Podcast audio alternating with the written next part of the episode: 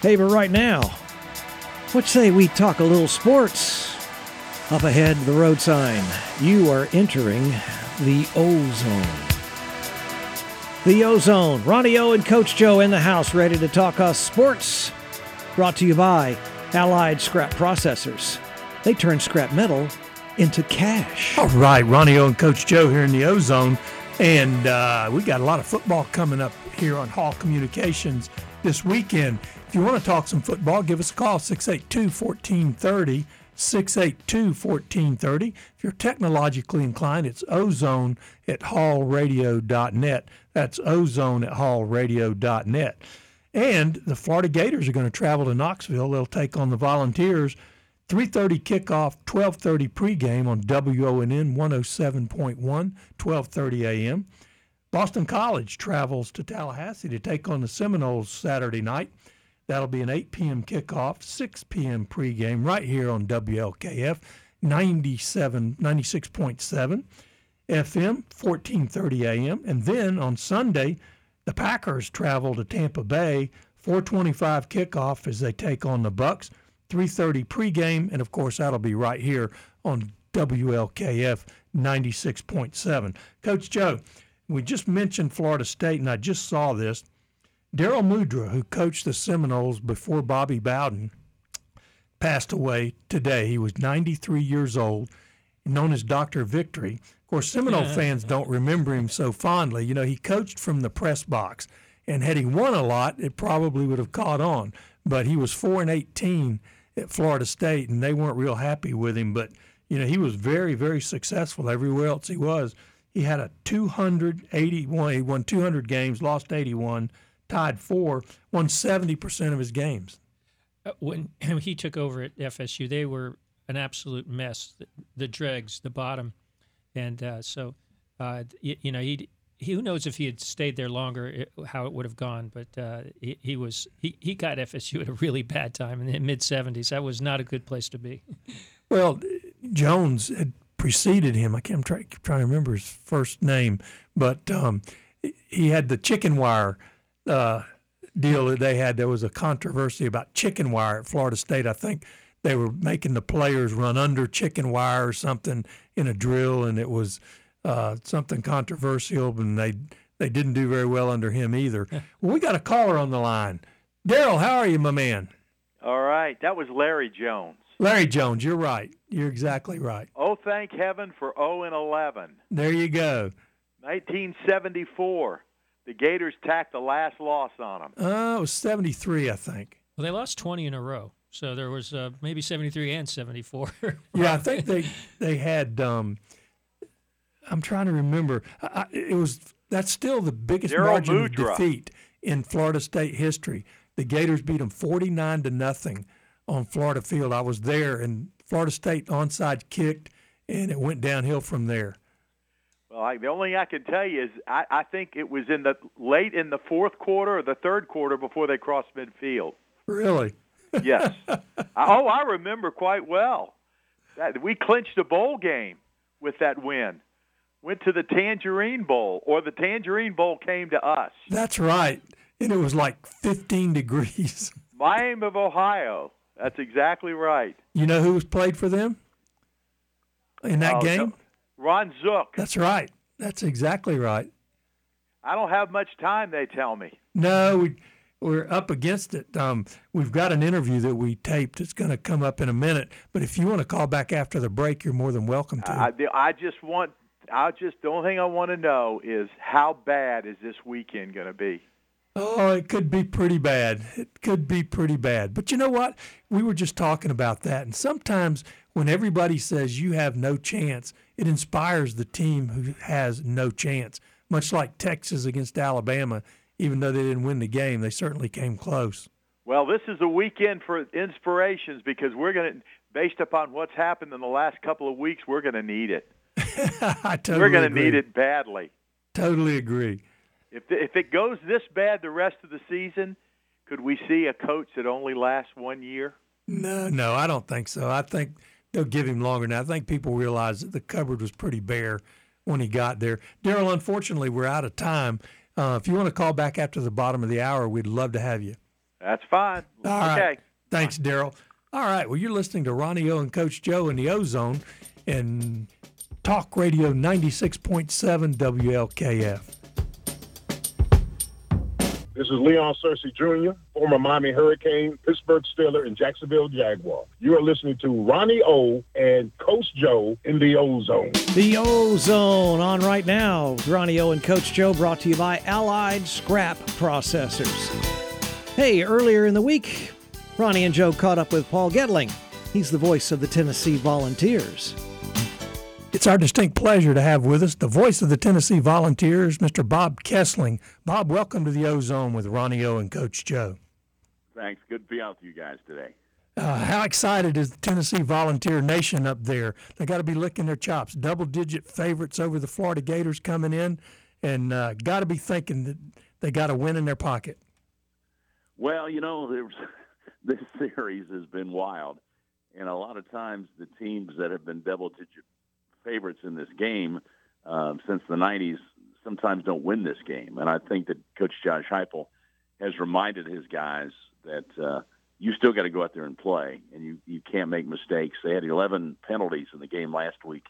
You can't do that this week if you want to win. You can't turn the ball over, can't make mistakes, and uh, and I think he's really emphasized to his team. You know, Florida still has a lot of good players, and, uh, and they've got a dangerous quarterback, and so you've got to go play the game. But for the fans' standpoint, the people are going nuts already, and it's it's you know it's it's been building, uh, it's been building and building and building. The the stadium will be sold out on Saturday, and hard ticket to get. And I think you're right. I think people here uh, kind of sense this could be the year that you end this streak and years of frustration to Florida. But I think the coaching staff is telling his guys, you still got to go play this game, and you, you better play well because you know that uh, you're going you're going to get Florida's best shot. You get you, you need to go win this game.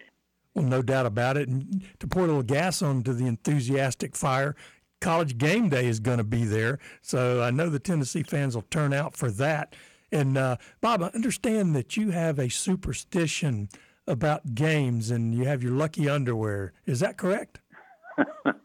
well, I do.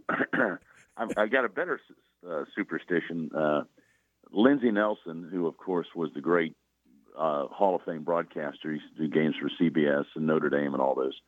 Uh, he always r- reminded me that uh, when you're doing games, you're going to work, so don't show up in a tank top and a pair of dolphin shorts. You know, just, just show show up like you're ready to go to work. So, uh, so I, I I always wear a coat and tie when I do, even though I'm on the radio, and I don't wear a tie that has a loss in it. So if the if the team loses, uh, you won't see that orange tie again. So unfortunately, the last ten years I've gone through a bunch of orange ties, but uh, I never wear one that's got a loss in it. So uh, the, the one I got on right now has got three wins in it. I hope that keeps going for a while. But uh, it was funny. Mike Hamilton was um, uh, our when he was our athletic director. He told me the story that uh, there was a banquet and. Uh, one of the the managers of the football team had a really good looking tie on, and Mike was kind of a clothes, still is kind of a clothes hound. So he went up to the guy and looked at it, and it was like a Neiman Marcus tie, orange tie. He said, "Man, that's really a good looking tie. How, where'd you get that?" He said, "I got it out of the trash can at Notre Dame when Kessling threw it away." After so there's, uh, there's several ties that have never made it back to uh, Knoxville after tough losses, and uh, probably there were a bunch of them down there in Gainesville that never made their way back to Knoxville. So anyway, but uh, but I do wear um, um, a big Boston Celtic fan, so I wear Celtic underwear for every game, and then I have my lucky orange tie, which uh, hopefully it'll be lucky on Saturday. All right. Well, how healthy are the Vols? Well, that's a question. I, I, you know, they now, as you guys know, these coaches keep their injury reports. Not like the NFL where they've got to publish, you know, who's injured and who's not playing. Uh, these coaches keep it right to the vest, and and Josh Heupel is one of the uh, the best at that. He doesn't give you any kind of information at all. Um, so whether Cedric Tillman's going to play Saturday or not, we don't know yet. Uh, you know, a lower leg injury. They won't tell you if it's a knee or if it's an ankle, but he's got a lower leg injury, so he might not go. Jabari Small injured his shoulder um, in the second play of the game. Now, the, the word is that he has practiced this week, So you know he might be able to go, but still that's that's probably a game time decision. And and Dylan Sampson uh, kind of banged up his ankle uh, against Akron, and uh, but apparently he's practicing too. So, um, but just because they're out there doesn't mean they're going to play. So.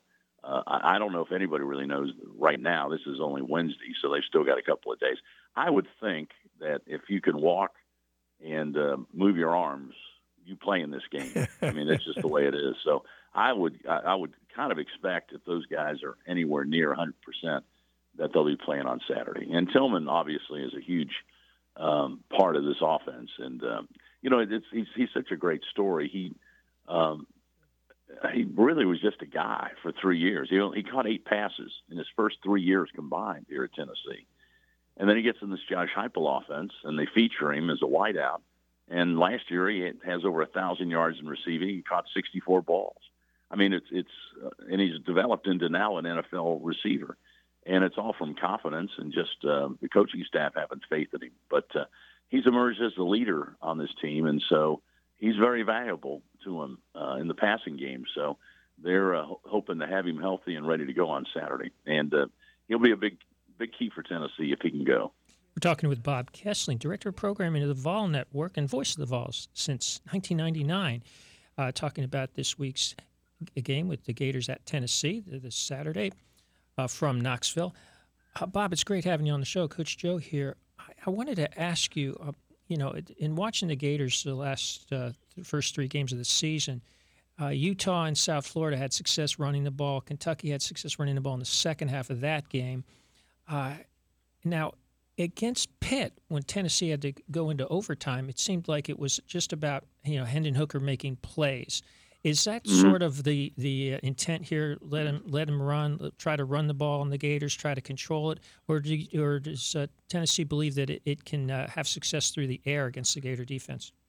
Well, Josh Heupel's philosophy is they want to run it first, uh, get you to put guys in the box, and then they spread you out from sideline to sideline, and you've got to you've got to spread your whole secondary out to cover. You got to cover the boundaries because they run you know they run go patterns from the boundary, and so if you don't have guys over there, which what does that do, coach? That opens up the middle of the field, and so uh, it's Hendon Hooker has been amazing, and you'll appreciate this.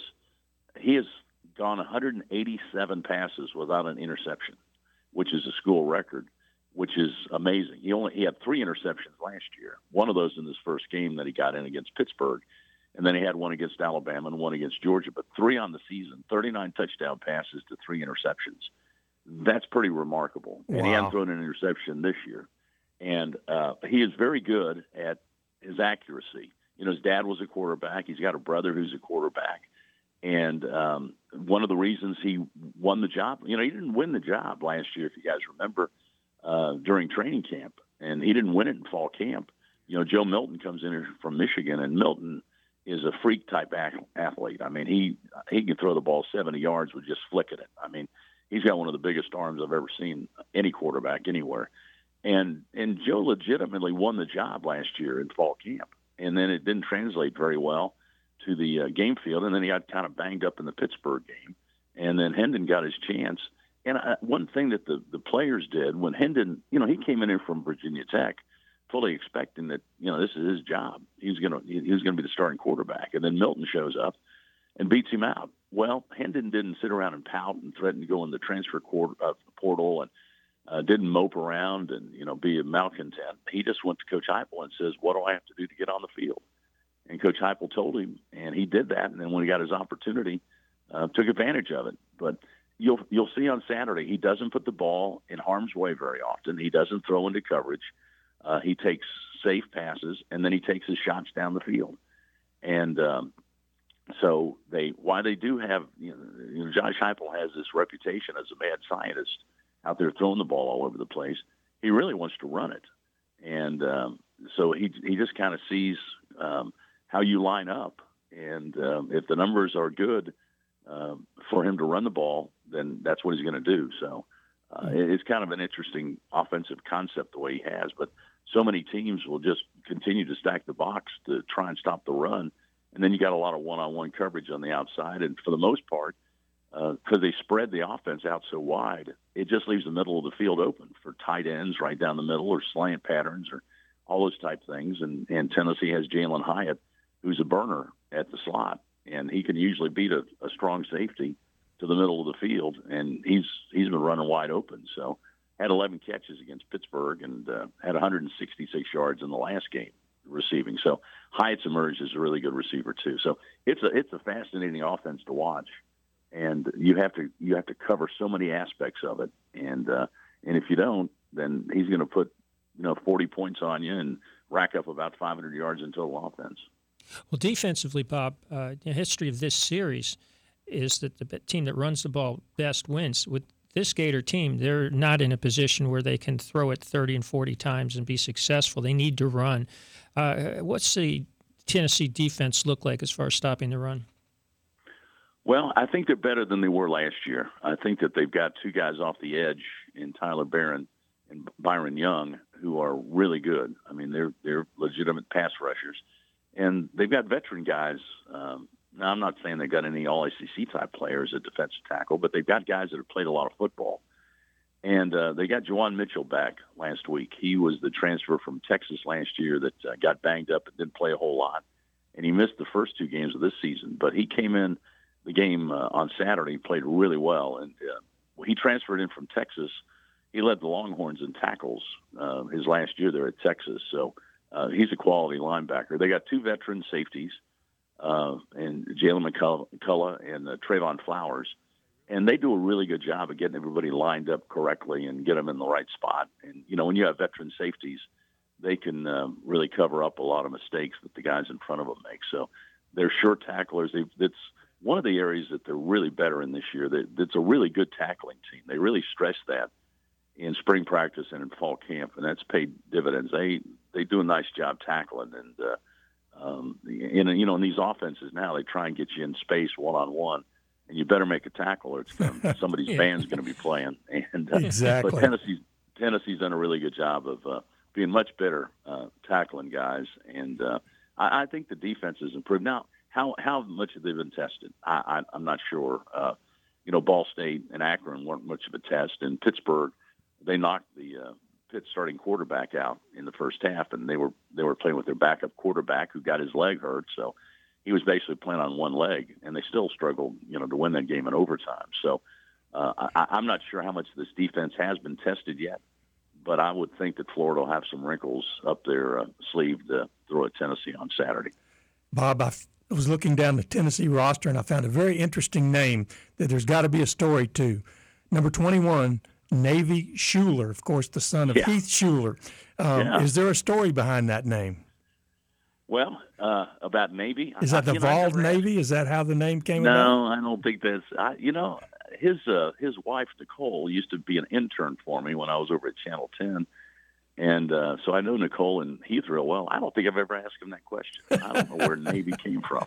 Uh, I, I really don't know. Maybe I should. Uh, maybe I should know that, but uh, but I don't. But it's nice to have him. He's wearing 21, just like his dad did, and uh, and you know they're doing a really nice thing too. They're uh, they're selling those Shuler jerseys uh, at one of the local outlets here, and they're donating the profits to the uh, Boys and Girls Club here in town. Very so, nice, uh, very nice. That's one of those NIL deals that's worked out really well, and uh, Navy wants to be, um, you know, own his own business one day. So this is his first trek into business, but. Uh, I'll, next next time I see him, I'll have to ask him. I, am sure I've asked Keith the question, but I, I can't remember what he said. Bob, we so, would be anyway, remiss. I don't know that if we didn't mention the fact that uh, you were retiring after this year. And uh, I well, wait, whoa, whoa, whoa, back up, back up. That's not right. No, it's not. No, no, that that I was uh, I, I had a knee problem this summer, and uh, and so I, I had had a couple uh, surgeries on my knee, so I was laid up most of the summer and was you know wasn't around wasn't in the office. And one night I started getting phone calls from a bunch of different people, and they're saying, "Bob, congratulations on your retirement." My retirement. I'm sorry. What the hell are you talking about? I'm, not, retiring. Well, we don't want I'm, you to I'm retire, Bob. We, we, we so no, so heck, enjoy I've, listening I've been, to you. I've been waiting for the basketball team under Barnes to get to the Final Four and the football team to win an SEC championship. I'm not going anywhere right now. Uh, so. Bob, we've only got about a minute left. You got a Peyton Manning story for us you can tell? Oh man. Um, Peyton, geez, you know, he. Um, I wasn't doing the games when he was playing. I was covering him when I was at Channel Ten. Uh, one of the one of my favorite stories is uh, when he was a freshman. You know, he came in here uh, with uh, Brandon Stewart. I remember that. Freshman, and then Jerry Colquitt was our starting quarterback. Well, they go out to the Rose Bowl, and um, and Colquitt gets hurt seven plays into that game, and suddenly Peyton and Brandon are are battling for the starting job. Um, so David Cutcliffe tells the story that they get out there and they're running wind sprints during, you know, when after after Colquitt got hurt, you know, they're running wind sprints, and, uh, so uh, after it was after a morning practice, and uh, so Peyton, uh, you know, Coach Cutcliffe was standing down at the 40 yard line and had some graduate assistant coaches at the goal line, and uh, Peyton told Coach Cutcliffe to go in and uh, start working on practice for the afternoon because um, all his guys. There's nobody going to be in his huddle in the uh, in the Alabama game that's not going to be touching the line. We're all going to touch the line. Oh, and and he said, so uh, we're going to be line touchers, and so that and that you know that that impact he had on the team that kind of rubbed off, and that's that's kind of the way Peyton was. You know, he he was a great leader, and uh, so um, you know so consumed with being prepared. oh yeah, no ready. doubt. Bob, unfortunately, we're games. about out of time. Thank you so much. Glad to hear that you're not retiring, and yeah. we definitely appreciate if you. Guys know something I don't let me know. we sure appreciate you taking time. Okay, guys. Always good to talk to you. Enjoy All the game Saturday. Thank you, Bob. Appreciate it. Okay. Hi, everybody. This is Tommy Lasorda with the Los Angeles Dodgers, former manager and now advisor to the chairman of the board. Uh, you're listening to Ronnie Ocean and the Ozone. Ronnie O, Coach Joe, in the Ozone. Talk Radio 96.7. The Ozone is brought to you by Allied Scrap Processors, turning scrap metal into cash. Let's do it, Ronnie O. All right. Tommy Lasorda would have been his birthday today, would have been 95. Course, the Hall of Fame baseball manager, the greatest ambassador baseball's probably ever had. He managed the Dodgers to World Series wins in 81 and 88, 88 being extremely improbable. You remember 81 was Fernando Mania back in 1981 when he just came out of nowhere throwing that screwball. I think he had like eight starts and five shutouts to begin his – his year. Well, you know, 81 was a strike year, too. And uh, that was the year that I got to Dodger Stadium. And I got to see a game right after the strike ended in, in August of 1981. And Fernando was the starting pitcher that day. Oh, I man. got to experience the full Fernando mania. he was Rookie of the Year and Cy Young Award winner. Yeah. And in that World Series, uh, he was pitching. It might have been the playoff games. He was he was he was pitching a game, and they just Lasorda just left him in. I would have loved to have asked Tommy about it. He just left him in there. I mean, he, he was in all sorts of jams, and he just kept working his way out of it. it was, uh, he's never seen anybody quite like Fernando before or since. Oh yeah, you got an Aaron Judge update for us? Yeah, speaking of amazing ball players, you know, Aaron Judge has 60 home runs on the season uh, after 148 games. That ties the best season that Babe Ruth ever had. It's one behind the American League record of 61 held by Roger Maris, which was set 61 years ago in 1961. And here in game number 149, Aaron Judge uh, is at home against the Red Sox tonight. He has been up twice and he has walked twice. No score in the game. In the bottom of the fifth, he may come up this inning, or if he doesn't, he'll come up again in the sixth. He'll come up a lot because the Yankees have been batting him leadoff for the last few days to try to get him those extra at bats. But uh, two walks tonight. His last at bat yesterday against the Pirates was a walk. So three straight walks. Nobody wants to give up that 61st home run. Nobody wants to be Tracy Stallard, who gave up Maris's 61st home run. He was a Red Sox pitcher back in 1961. That was also in Yankee Stadium when that happened. And, uh, you know, I don't know why I was looking up steals of home. Babe Ruth stole home 10 times. I mean, the image you have of Babe Ruth is a guy who couldn't run, and yet he stole home 10 times. Gehrig 15 times. I wonder how many of those were with with the Red Sox. You know, Ruth was was very athletic. We all the footage we have of him, he was a little yeah, bit older and bigger true. and didn't run so well then. But, uh, I guess Mathew Brady didn't have his camera in Boston. he, he, Ruth is the only player, I believe this is the only player in history to ever end a World Series by being caught stealing. he um, you know, he was a, an outstanding pitcher. I think he led the league in ERA one time with the Red Sox, and um, he used to hold the World Series consecutive scoreless innings record. It was from like 1918, I think, to like 1961 when Whitey Ford broke it, and he won 90 games as a left-handed pitcher for the Red Sox. Oh yeah, he was a terrific pitcher. You know, he he was a powerful hitter at the time. Uh, that's why when we talk about somebody like Shohei Ohtani, we compare him to Babe Ruth because nobody's been the combination of hitting and pitching since. Yeah, exactly. Was a great pitcher a hundred plus years ago. Yeah, exactly. Amazing what's going on, and that of course the big question in the American League for who's the MVP? Is it Ohtani, who is incredible but on a bad team, or is it Judge, who's uh, you know, record-setting home runs on the team that's going to win the division. Oh, I can tell you who's going to win that. The New York press will prevail, as always. You know, and, and you know the interesting thing we've talked, we just talked about this, is that has anybody in the history of sports ever had a contract year like this? You win the Triple Crown, you break the American League home run record. I mean, he could get hot, maybe hit 75 home runs. You, you know, it, it's possible. Like you said, they've moved him up to first in the batting order to get him more at bats.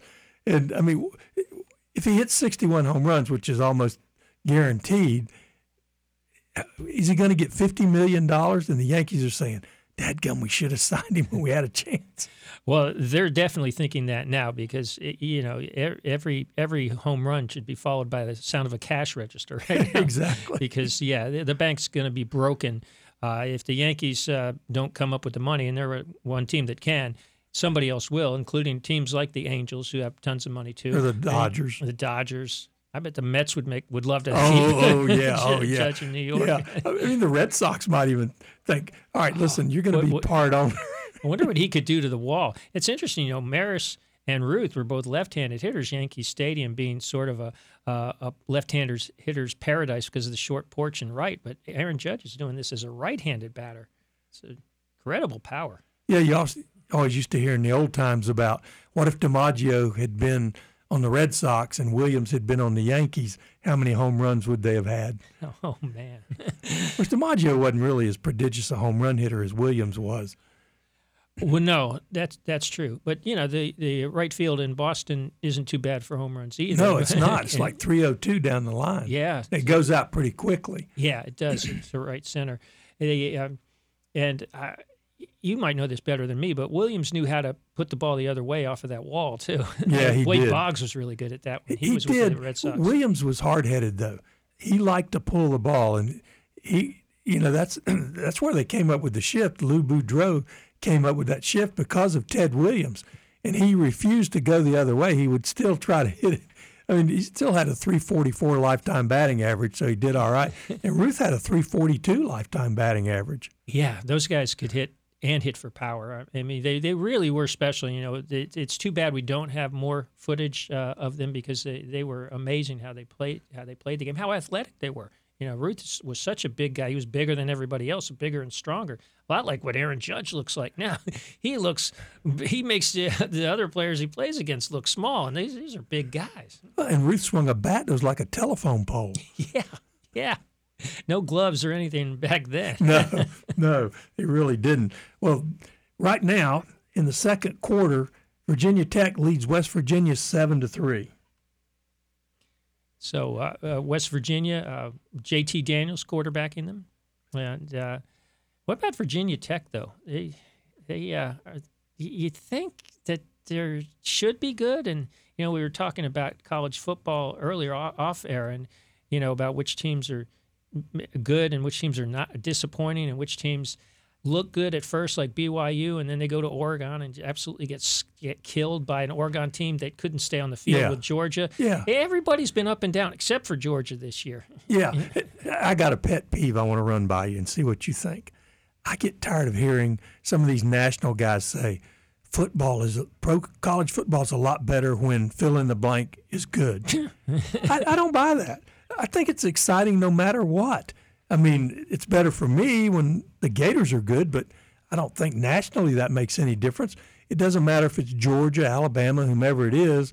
I mean, whoever dominates, there's going to be a group of people that root for them, and then you get the bandwagon people that oh I've been a Georgia fan since 1902 and you know I've always loved the Bulldogs and then when they lose then they're rooting for Alabama or whomever the next time and then you've got those people that say I hate Georgia and I root against them all the time and no matter who's winning you get those two groups of people well yeah I mean it's what uh, you know, it's interesting. We wait so long for the college football season to start, and then people throw up their hands and, and give up the, the moment their team, you know, struggles to win a Yeah. game against a lesser team. Yeah.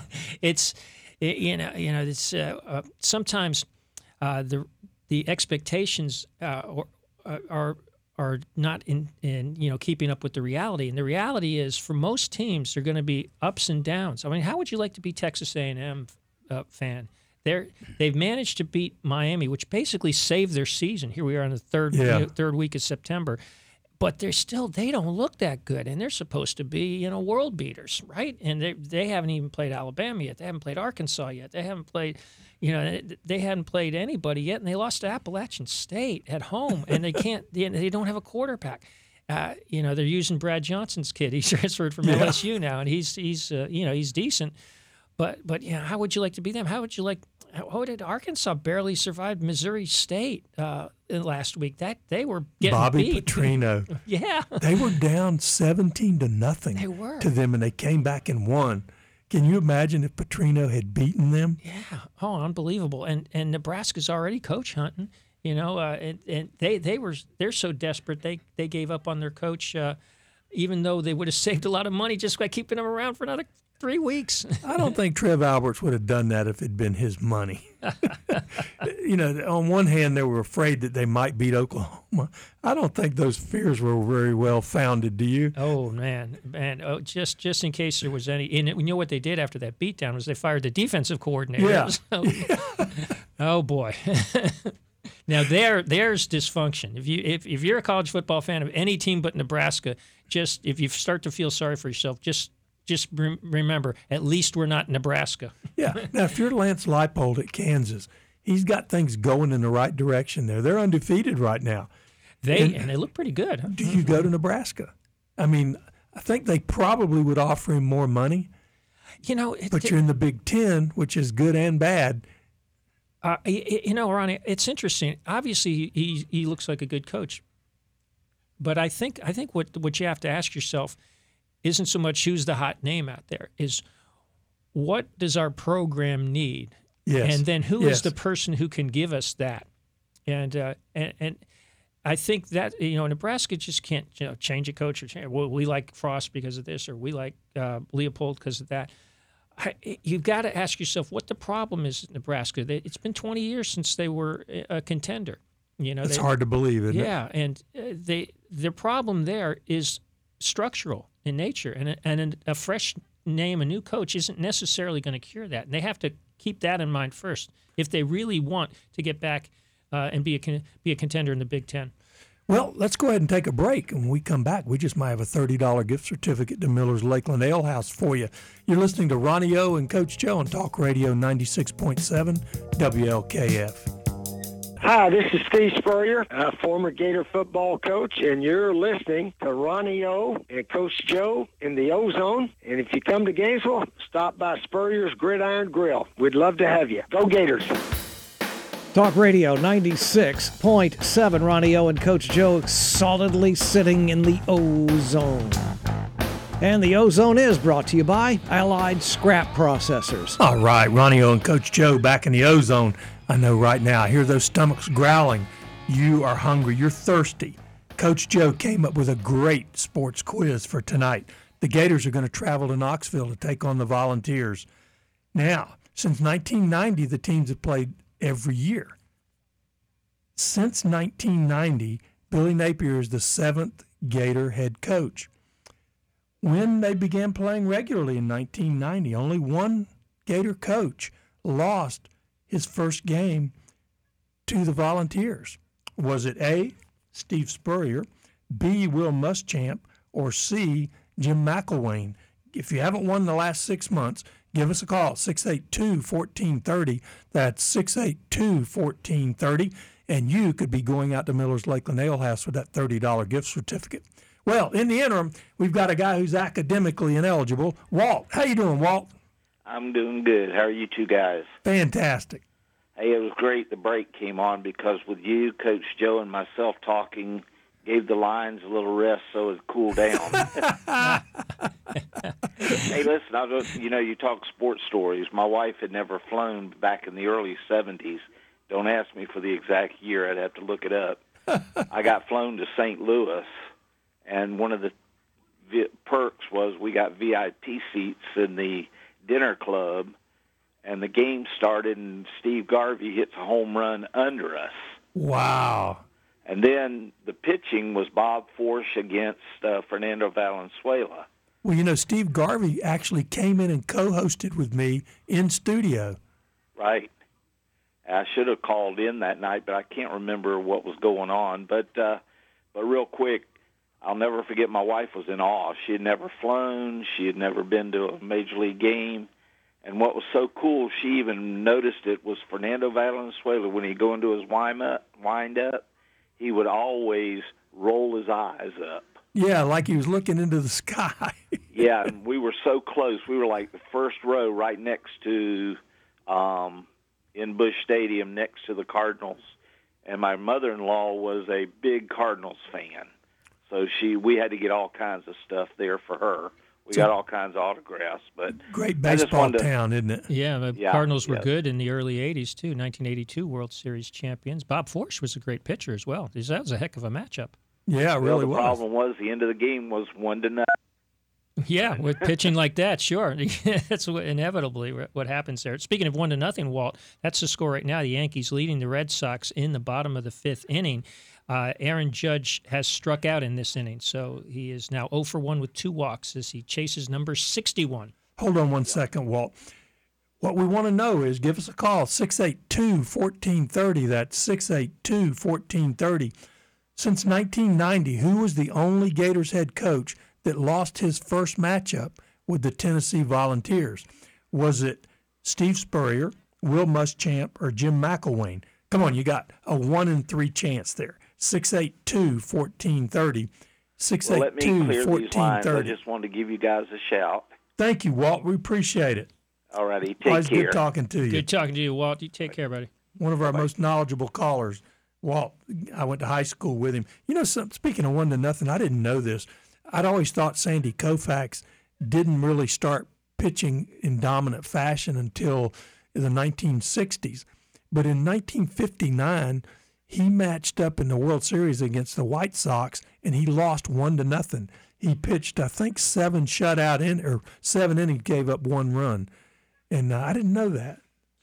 That was yeah. I, I, I, a lot of people don't remember that 1959 World Series. Uh, that was the White Sox and the Dodgers, I believe. That's right. And I think the Dodgers eventually pulled it out. They did. Uh, they won was their- four games to two. It would have been their first World Series championship in Los Angeles. That's correct. When they played at the Coliseum before they Dodger did. Stadium was They built. did. It had a guy named Wally Moon, a left-handed hitter that could hit the ball to the opposite field, and the way they had to lay it out, they it was very short in left field, and he used to hit what they called moon shots. Yeah. And they it was so easy they had to put up a screen in left field to keep the balls from flying out so easily. Yeah, it was opposite to right field. I think it was about 3,000 feet. That's right. it was like one of those softball games. There's no fence back there. Yeah, exactly.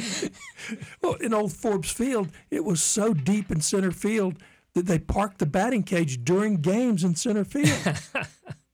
I mean, th- th- that's just amazing. It's mind-boggling when you think about that. That's like Yankee Stadium before the renovation in the early 70s when the monuments were in play. yeah. I wish that was still the case. I know when they re, re, rebuilt Yankee Stadium in the mid 70s, they, they, they made that special area behind the wall, but Make it kind of like Goonie Golf. Hit it in the, in the clown's mouth. 682 1430. Give us a call. What we want to know is who was the only Gator coach to lose his first matchup against Tennessee since 1990. There's been six Gator coaches, but only one of them lost his first matchup. Was it Steve Spurrier, Will Muschamp, or Jim McElwain? 682 1430. You could win that $30 gift certificate to Miller's Lakeland Ale House. So give us a call. You know, they're playing NFL football tonight. It's Pittsburgh at Cleveland. And I want to give a congratulations to great Gator Joe Haden, who announced his retirement uh, today. He signed the one day contract with Cleveland. He is retiring, getting honored today because he actually played for both Cleveland and Pittsburgh. They're honoring him at the stadium at the game today. And uh, great player, great player, Joe Haden, part of the 2008 Gator National Championship team. I remember that interception he had against Georgia. I don't remember what year it was, where he, he intercepted it about the two yard line, I think, and ran it back to the four yard line the other way. He kind of ran out of gas at the end. you remember what year that was? Um, I want to. Was he still around 2010? Because it seems like there was.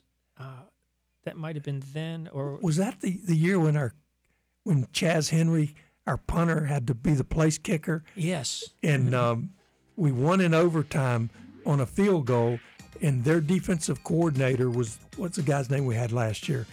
Um, uh, oh yeah, Grantham. Yeah, that was against he Georgia. made that choke sign. Yeah, on the sideline. Yeah. Well, we don't have a winner yet. We need a winner. Give us a call. We'll hang around for a little while. 682 1430. 682 1430.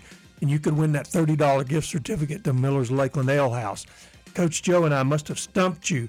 Coach Joe, you made it too hard and we made it so easy. Well, I'll give you the answer next week. All right, there you go.